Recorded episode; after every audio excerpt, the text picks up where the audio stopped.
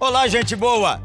Quem fala aqui é o pastor Jeremias Pereira, da Oitava Igreja Presbiteriana de Belo Horizonte. Você que está aí me escutando agora ouvirá uma mensagem sustância da palavra de Deus. Vai ser uma bênção para o seu coração.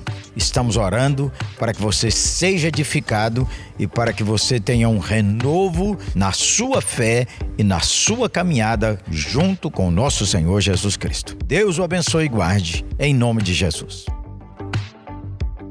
Irmãos e irmãs, vamos sentar um minutinho. Você que está em casa, obrigado por estar conosco. Quem sabe você agora pode ser um missionário. Abre seu smartphone, olha lá no YouTube, veja Culto da Oitava ao vivo, você que está aqui ou em casa. Copia aí e manda para alguém. Faz uma ação missionária agora. Usa seu smartphone. Chama alguém, um amigo, uma amiga, a família. Chame alguém do seu coração. Eu quero que você seja agora um abençoador.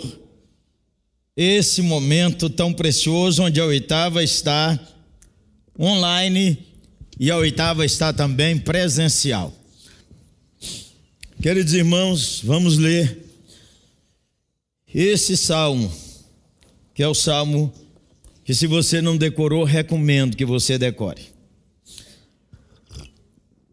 É o Salmo vinte e três. Esse salmo fala sobre o Senhor nosso pastor, que não perde suas ovelhas e que conduz pelos caminhos da paz, da justiça, da consolação, da verdade e da esperança. Salmo de número vinte e três. Decorei na versão Revista Atualizada. Quem aqui tem o hábito de exigir de sua mente que memorize a Bíblia, avance. Quem não tem, comece. Comece, quem sabe hoje, com o Salmo vinte e três. Para memorizar, você sabe, tem que ler várias vezes, ler em voz alta, transcrever. Colocar dentro da sua casa, em lugares que você pode ler regularmente. Colocar para tocar, para você ouvir, fazendo sua caminhada, sua ginástica.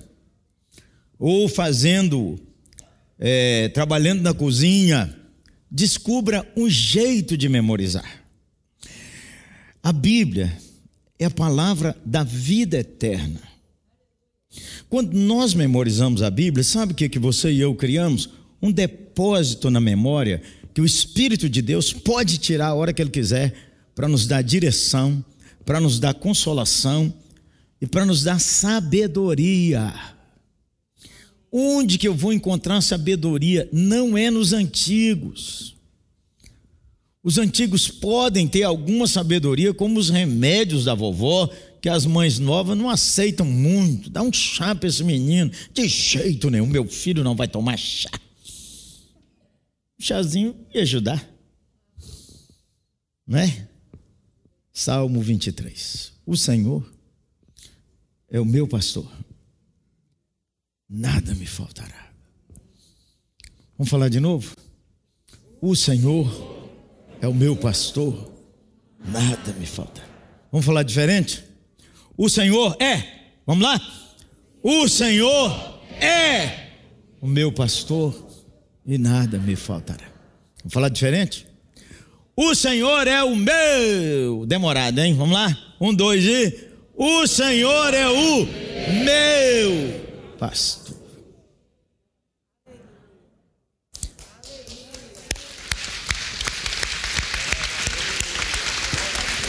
Ei, você presente online, já se entregou ao pastor Jesus?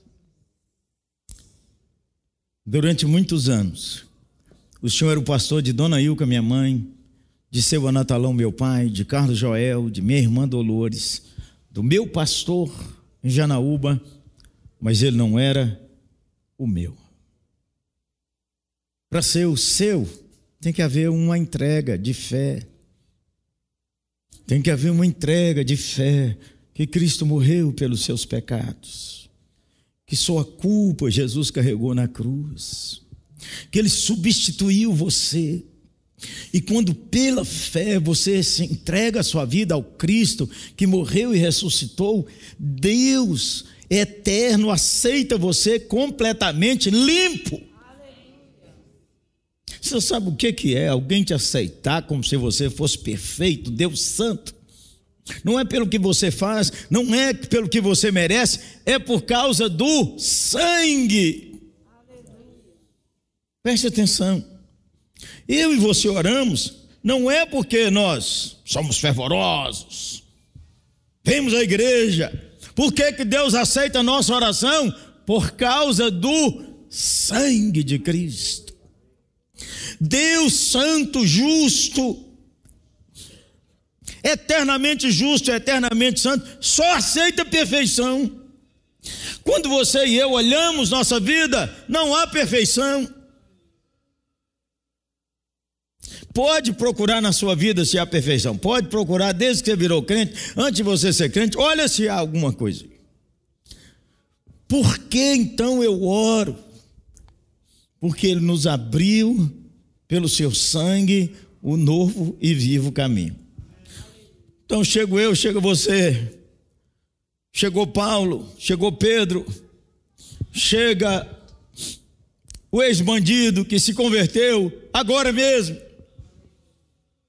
Todos nós, às vezes nós temos a impressão de que a oração do pastor é mais forte. Você já teve essa impressão? Ou a oração da irmã fulana é muito mais forte? Não há orações fortes, há um Deus forte. E é Deus que nos recebe por causa do Senhor Jesus. Não pode ter confusão na sua vida. Eu vou chamar o pastor para orar por você. Por que que você não ora? Você tem a mesma estrada, o mesmo caminho aberto pelo mesmo sangue. Deus lhe fez autoridade, porque o Senhor é o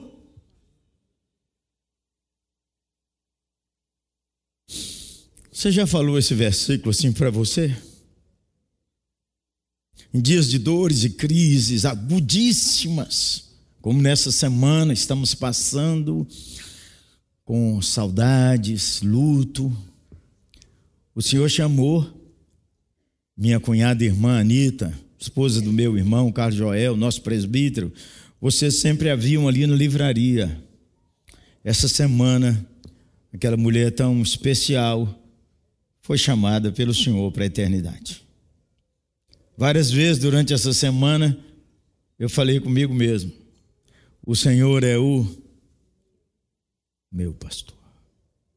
É diferente, não é diferente esse meu? Uma coisa é cair um menino, outra coisa é falar meu filho. Uma coisa é, eu, hoje é o aniversário, hoje é o aniversário da minha nora Marcela, esposa do Ciro. Uma coisa é falar, é aniversário de fulana. Outra coisa é falar aniversário, hoje é aniversário da minha esposa, meu marido.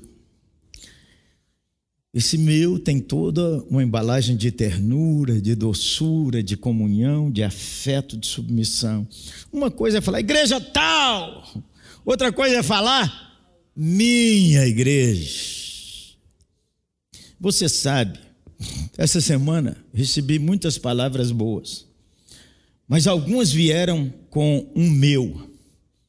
Algumas palavras vieram assim: meu pastor, estou ao seu lado. Meu pastor, sofrendo junto com a família.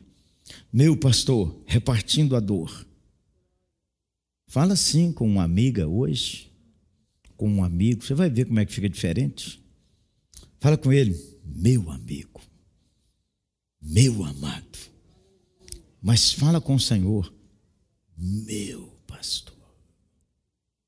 Amém, irmãos? Vamos orar por você que agora sente assim muito sozinho, abandonado, parece que não tem ninguém te olhando. O Senhor é o meu pastor.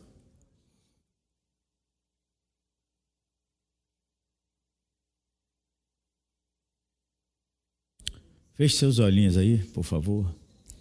É só uma atitude assim para concentrar seus pensamentos. Fala um pouco com o Senhor de suas dores, suas saudades, do seu coração, dos seus temores e medos. Fala até da sua chateação. Obrigado, Senhor Jesus, porque a vida é assim, com esses contornos diferentes. E a vida vamos vivendo estações, no trilho da dor, no trilho da alegria. E aí o Senhor, que é nosso pastor, é o grande comandante do trem da vida. Assim, Senhor, queria que o Senhor desse um banho de paz naquela alma cansada, sofrida, naquela sua ovelha que hoje, sentindo-se desamparado, seu coração não pacifica.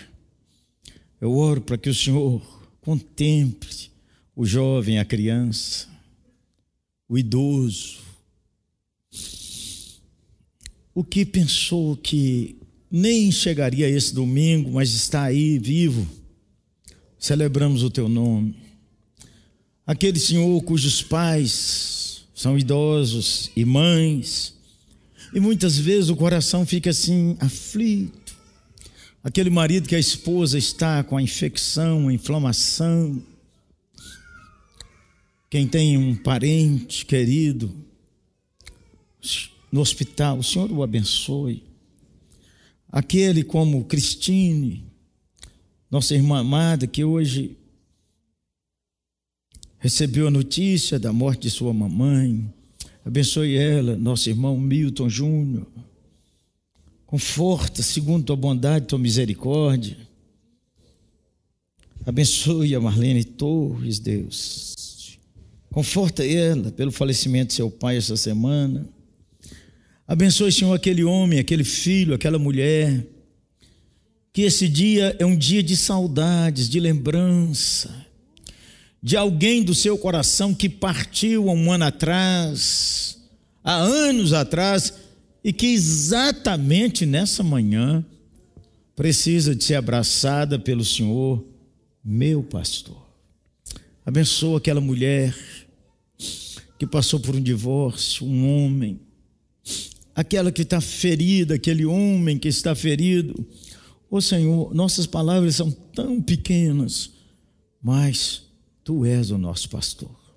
Eu oro, Senhor, por aqueles pais que estão angustiados, porque filhos estão dizendo que sua sexualidade é diferente, que estão trazendo tanta tensão na alma de um pai e da mãe. Senhor, os abençoe, Senhor, os guie, Senhor, ilumina-os nessa semana de uma maneira especial.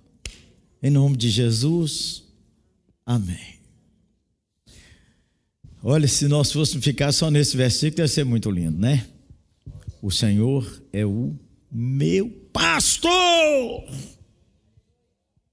Se você enfatizar o pastor, vamos lá? O Senhor é o meu pastor, e nada me faltará. Irmãos, nós não mexemos com ovelha, nós nem mexemos com boi, nem com planta, nem com nada, no máximo com Uber. Então esse negócio de ser meu pastor é, um, é diferente, né? Nós temos que ter alguma explicação sobre isso. Vamos ler o salmo inteiro? Verso dois. Ele me faz repousar em pastos verdejantes. Leva-me mansamente às águas de descanso. Refrigera minha alma. Guia-me pelas veredas da justiça por amor do seu nome. Ainda que eu ande pelo vale da sombra da morte, eu não temerei mal nenhum, porque tu estás comigo, a tua vara e o teu cajado me consolam. Preparas-me uma mesa perante mim, na presença dos meus adversários. Unges a minha cabeça com óleo e o meu cálice transborda. Bondade e misericórdia certamente me seguirão todos os dias da minha vida, e habitarei na casa do Senhor para todo sempre. O salmo pode ser visto do ponto de vista da ovelha, o bicho de quatro patas. Algumas coisas é do bicho. O escritor do salmo, que é o Davi, que era um pastor de ovelhas, enfiou um pouco da vida dele aqui também. Então o que que acontece? As ovelhas, o bicho, segundo quem lida com eles, estuda eles, e a gente conversou com pastores lá no Egito e pastores em Israel, ovelha só bebe água quando a água está tranquila. Não bebem água corrente. Então o pastor vai na frente, chega lá, coloca umas pedras, faz um remanso para a ovelha tomar sua água. Por isso que diz assim, ó: Ele me faz repousar em pastos verdejantes e leva-me para riachos tranquilos. Ou então, outra hora, o riacho vem. Você já teve isso, né, naqueles dias de ecológicos da sua vida, que você falou: ah, não, estou precisando de ver a natureza. É? Aí você vê assim, dia desses fizemos uma caminhada, dezessete quilômetros, pensa.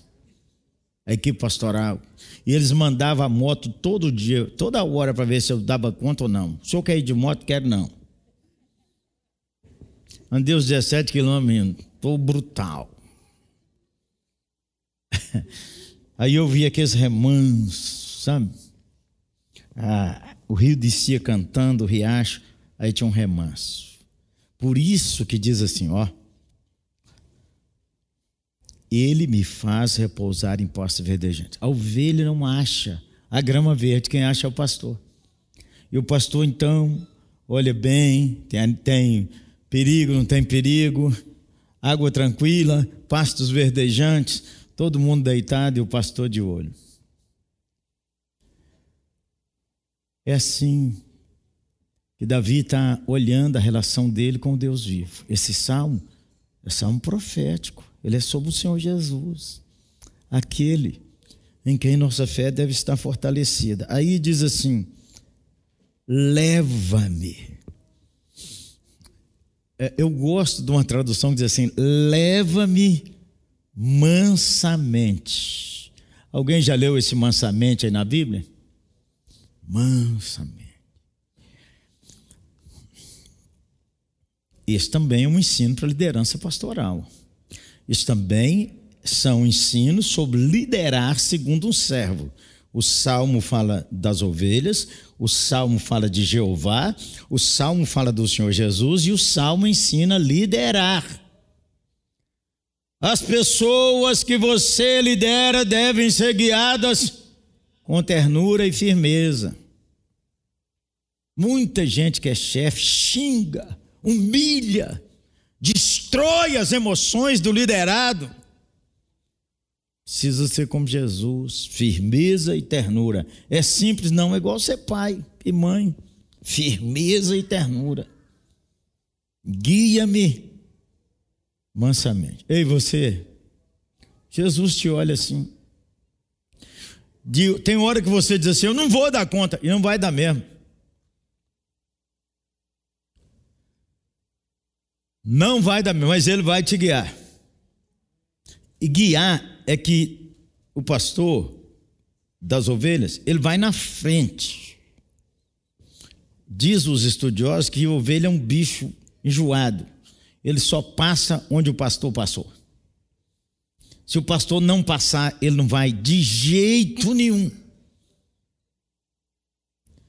Então, de vez em quando, nós, os pastores humanos, pastores auxiliares, nós somos mais boiadeiros do que pastor. A gente mete o ferrão nas ovelhas para ver se elas vão. Então, a gente tem que passar e guiar mansamente. Vamos lá? Então, vamos ler o salmo todo, né? Vamos decorar o salmo todo. Renova minhas forças e me guia pelo caminho da justiça. Assim, ele honra o seu nome. O Senhor nos guia no caminho da justiça. Esse refrigera minha alma. Um comentarista que eu li há muitos anos diz que de vez em quando, mesmo o pasto sendo verdejante, mesmo sendo água tranquila, a ovelha não quer beber. Está tão cansada que não tem nem força para beber. O pastor vai lá, enche seu cantil, joga um pouquinho na cabecinha dela, pouquinho na boca dela. Você já teve assim? Que parece que fala assim, eu não vou dar conta mais. Não esqueça. O Senhor sempre te olhou.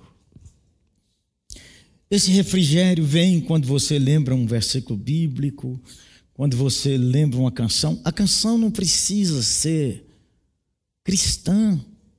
Eu me lembro. Quando viúvo, tão desesperado, aí eu comecei a orar. Um dia eu entrei aqui na oitava e lembrei de uma canção enquanto subia as escadas. Eu vou voltar aos velhos tempos de mim, vestir de novo o meu casaco marrom, tomar a mão da alegria e a turma da Arca de Noé lembrou.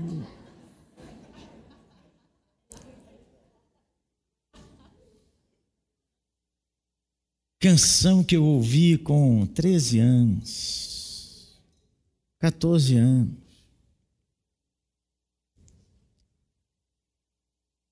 E naquele dia eu falei, que música é essa?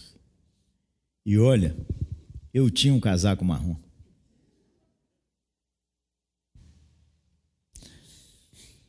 Refrigera minha alma. Refrigera minha alma. Não esqueça, quando você é ovelha de Jesus, mesmo você andando aqui, de vez em quando você escorrega para cá, o Senhor fala assim, oi, pais aqui, cadê os pais, os homens, os pais? Quem que já guiou os filhos com assovio? Qualquer lugar, menino pequeno meu, meu pai está chamando, cadê? Onde é que ele está? Onde é que ele está? Onde é que ele está? Hoje a gente fala assim, liga para mim.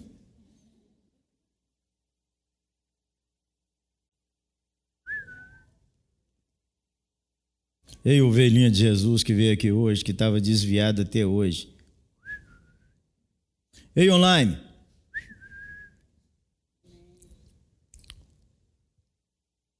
Ah, você sabe o que é isso, meu irmão. Muitas vezes sua alma irou, você xingou, você fez a coisa que não devia, planejou até pecar, aí sua consciência é iluminada, você fala assim, mas o que, que eu estava fazendo, gente? Gente do céu, o que, que eu estava fazendo? Guia-me, porque aí ele honra seu nome, sabia? Ele guia você, porque quando você volta o caminho, ele recebe louvores. Quando você continua no caminho, ele recebe louvores. A glória do Senhor é manifesta, porque os que são do Senhor e os que não são do Senhor diz, que crente, que maravilha, que bênção. Verso quatro. Ainda que eu ande pelo vale da sombra da morte, não temerei mal algum, porque tu estás comigo, teu bordão e o teu cajado me consolam. Simples e complexo. Enquanto o pastor guia suas ovelhas, ele vai andando na frente, ele passava em lugares escuros, sabe? Floresta fechada, barulho de lobos, a água corrente, a ovelha tinha medo, então o pastor passava na frente, e muitas vezes o pastor fazia assim, sempre no rebanho, tinha as que lideram o povo, os que vão na frente, e sempre tinha as pirracentas, Eu não sei qual a sua estação hoje, porque liderar e pirraçar é cíclico. Tem dias que você está na maior bênção, na maior vitória, na maior alegria. Sou eu em Cristo, aleluia, preguemos o evangelho, irmãos. Tem dia que fura um pneu. Nunca teve um pneuzinho furado, não? Você fala assim, meu Deus, essa igreja me abandonou. Na pandemia, ninguém me telefonou. Eu escuto esse povo falar, recebi isso, ganhei aquilo. Eles não mandaram para mim nem um pão dormido.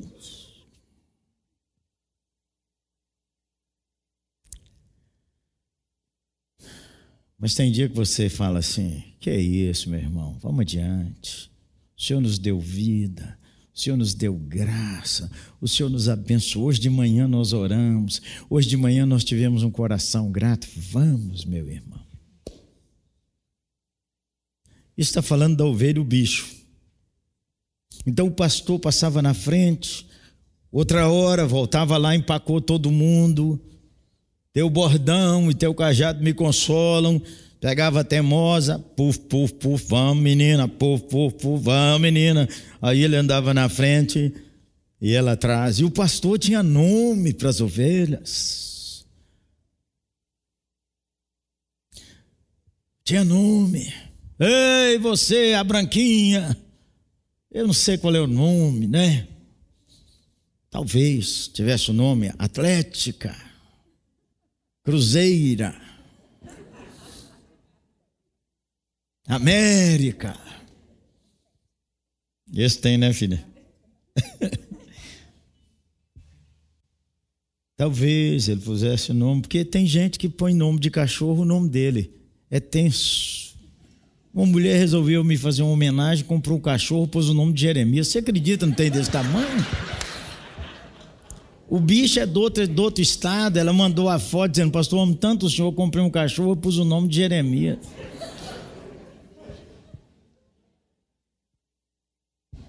Eu não sei porque vocês estão rindo, mas pôr o nome seu no cachorro. Me senti amado por lembrar de mim. Mas... é brutal mesmo, brutal. A vida é ao vivo. Então aqui, possivelmente o Davi está descrevendo uma situação em que suas ovelhas tiveram medo... mas que ele andou na frente, ele foi lá, uma estava caída, o cajado era para quem arriou, ele enfiava debaixo da barriga, era assim, um, uma vara assim, né? Então ele enfiava assim, às vezes pegava ela no colo, andava. É tão bom saber que o Senhor Jesus faz isso com você e comigo. Ele faz isso com a igreja, ninguém pode falar mal da igreja. Quando você lê Efésios e Colossenses junto, você tem uma surpresa tão linda, porque Efésios descreve o que é a igreja e Colossenses descreve quem é o cabeça da igreja. Então você tira um tempo para ler Efésios e Colossenses juntos, porque a igreja é esse corpo vivo de Cristo. A igreja tem o cabeça que é o pastor. Quem é ele? Ele é o primogênito dos mortos. Ele é o que criou todas as coisas. Ele é o que sustenta todas as coisas. Ele é que morreu e ressuscitou e nos fez aprazíveis ao Pai.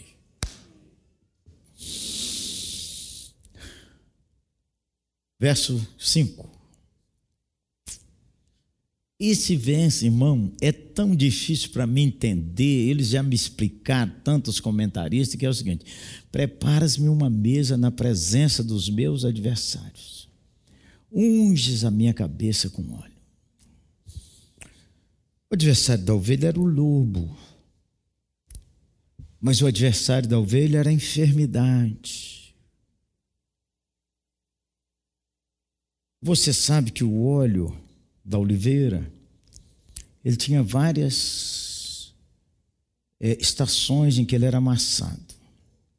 O primeiro óleo que saía da oliveira era o óleo que era reservado para a adoração. para fazer o perfume que ungiu os sacerdotes. O segundo óleo, que era espremido, ele era usado para iluminação. A terceira prensa do óleo é para gastronomia, era para perfumaria.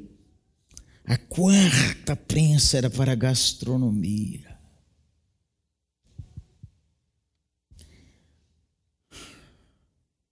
Tantas vezes você está sendo prensado. O Senhor já te chamou de fruto da oliveira. Teus filhos, como rebentos da oliveira, roda da tua mesa. As prensas da vida são brutais às vezes. E quando alguém estiver sendo prensado, não diga assim, é isso mesmo. Morreu alguém que você conhece, diz assim, Deus queria ela lá. Eu queria ela aqui. Então, essa frase não consola. Olha, eu sei.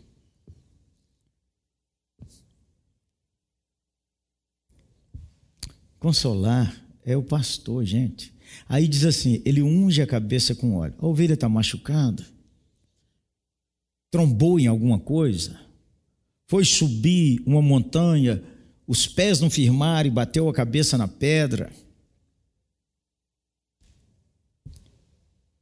O meu cálice transborda. Uma tradução diz assim, e ele renova o meu vigor. Esse óleo é símbolo também da presença do Espírito na igreja. É presença do Deus que renova a sua vida, que renova a igreja, que renova seu coração, que te faz experimentar o que Efésios capítulo quatro, cinco e seis ensina, e Colossenses três e quatro ensina, a vida do interior, a vida de Deus, a vida de Cristo, que se manifesta em amor, alegria, paz, bondade, longanimidade, humildade, quebrantamento, satisfação.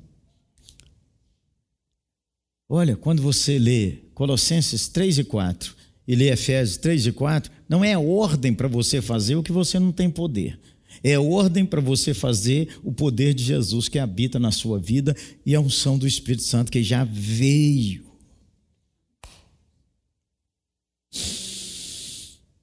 Renova o meu vigor. Senti desejo de orar agora por isso. Você que está em casa, nem sempre dá certo. Mas você está em casa, se puder, fique em pé um minutinho.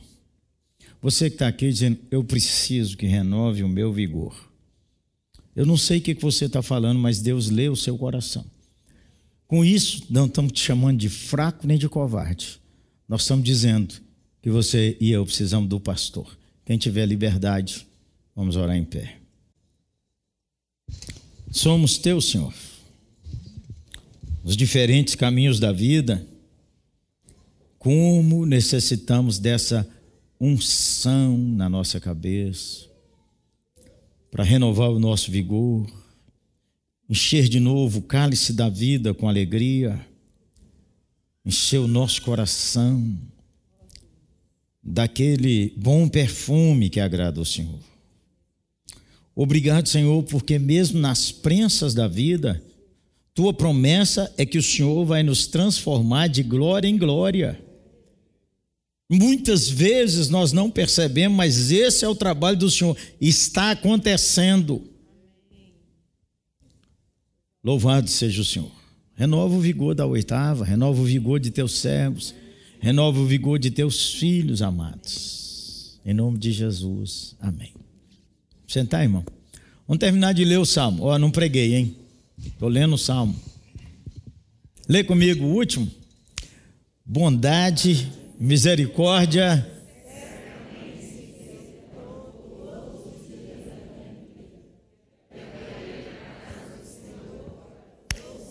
Atenção, pessoal.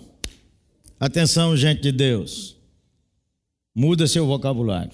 Não, minha vida só está tão difícil. Só encrenca. Não. Bondade e misericórdia. Ó, quem vem aí? Bondade e misericórdia certamente me seguirão todos os dias da minha vida. O Senhor Jesus, eu estava lendo é, Lucas dez, quando ele disse, você lembra, hein? Se você não tem no seu celular dez zero dois, você devia pôr para despertar. dez zero dois é Lucas dez, dois. Rogai ao Senhor da Seara que envie trabalhadores para a sua Seara. Envie trabalhadores para as rádios de Belo Horizonte. Envie trabalhadores para a mídia de Belo Horizonte. Envie trabalhadores para as universidades de Belo Horizonte. Envie trabalhadores para a área de restaurantes de Belo Horizonte. Envie trabalhadores para as barbearias. Envie trabalhadores para as farmácias. Envie trabalhadores para todos os campos, para as secretarias municipais. Envie trabalhadores, Senhor. dez zero dois. E o Senhor Jesus disse lá também, quando você chegar numa casa, você dê a paz do Senhor. Essa semana resolvi testar isso, irmão. Parei num lugar para comprar alguma coisa, eu pôr gasolina no carro e falei, a paz do Senhor, gente boa. Aí o cara respondeu, você é da Batista ou da Presbiteriana? Eu devia ter perguntado se eu sou da Assembleia. E aí... ele disse assim, eu também congrego. Outros responderam assim, amém nós todos. Outros não disseram absolutamente nada.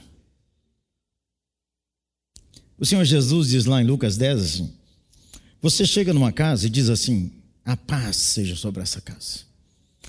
Se tiver um filho da paz, a paz encherá seu coração. Se não tiver um filho da paz, a paz volta contigo. Aí, não, se nós não cuidarmos, até dentro de casa nós reclamamos. Essa casa aqui é uma droga. Essa casa aqui é só confusão. Reabiblar o nosso coração. Reabiblar nossas emoções. Reabiblar pela fé. Você terá inimigos. Você terá estações difíceis.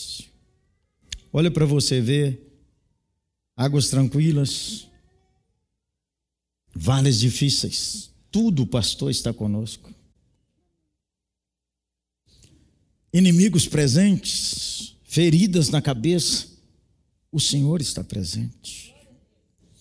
Diante dos inimigos, Ele prepara algo bom, algo bom, preste atenção.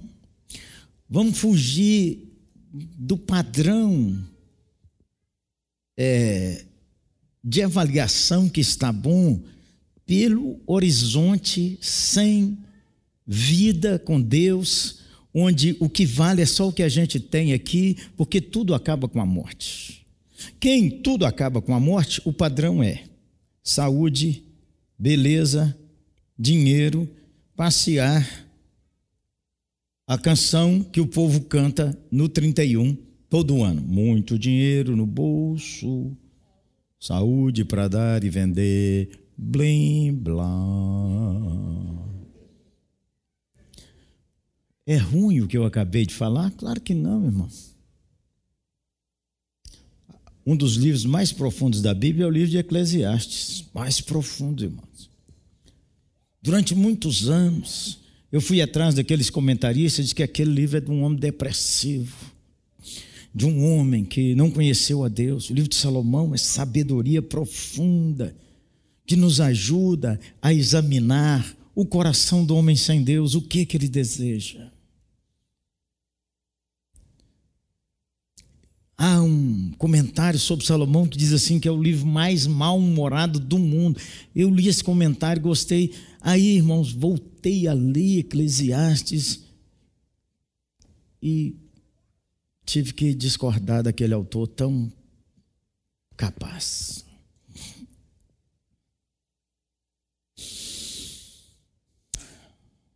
Bondade e misericórdia. Pode abrir seus olhos. Todo dia tem bondade e misericórdia ao seu redor. Pode abrir os olhos.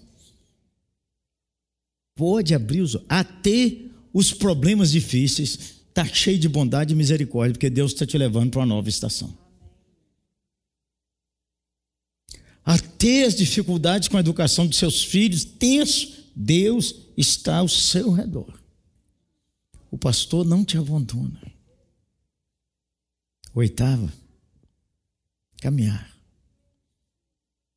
Presta atenção. Quando saiu do Egito, o faraó disse para Moisés: vai ligeiro e volta. E o Moisés disse: não, nós não vamos com correria não, nós vamos no passo do gado miúdo. Na caminhada que nós fizemos, né, os brutais aqui, né, os novos, né, pastor Israel, Bruno, Yuri, Eloísio, eu, menino, falei, aqui, menino, eu vou no passo do gado miúdo.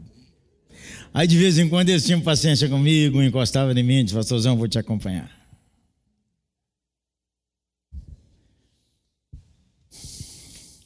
Não estressa com ninguém. Todo mundo está vivendo uma estação de fé que pode ser diferente da sua. Tá bom? Se a gente amar e orar, vai ser melhor. Porque o Senhor, que é o meu pastor, que é o seu pastor, anda com a gente assim.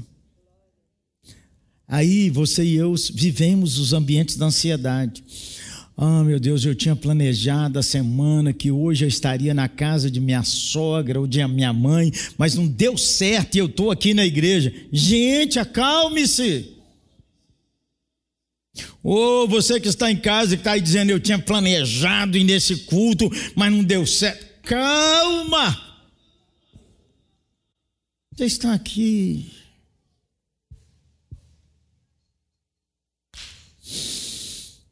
Decora o salmo, hein? Quem já decorou? Levanta a mão. Quem já sabe? Quem topa esse desafio? Decorar. Levanta a mão assim, ó. Você vai fazer um bem à sua alma. Você vai fazer um bem à sua alma.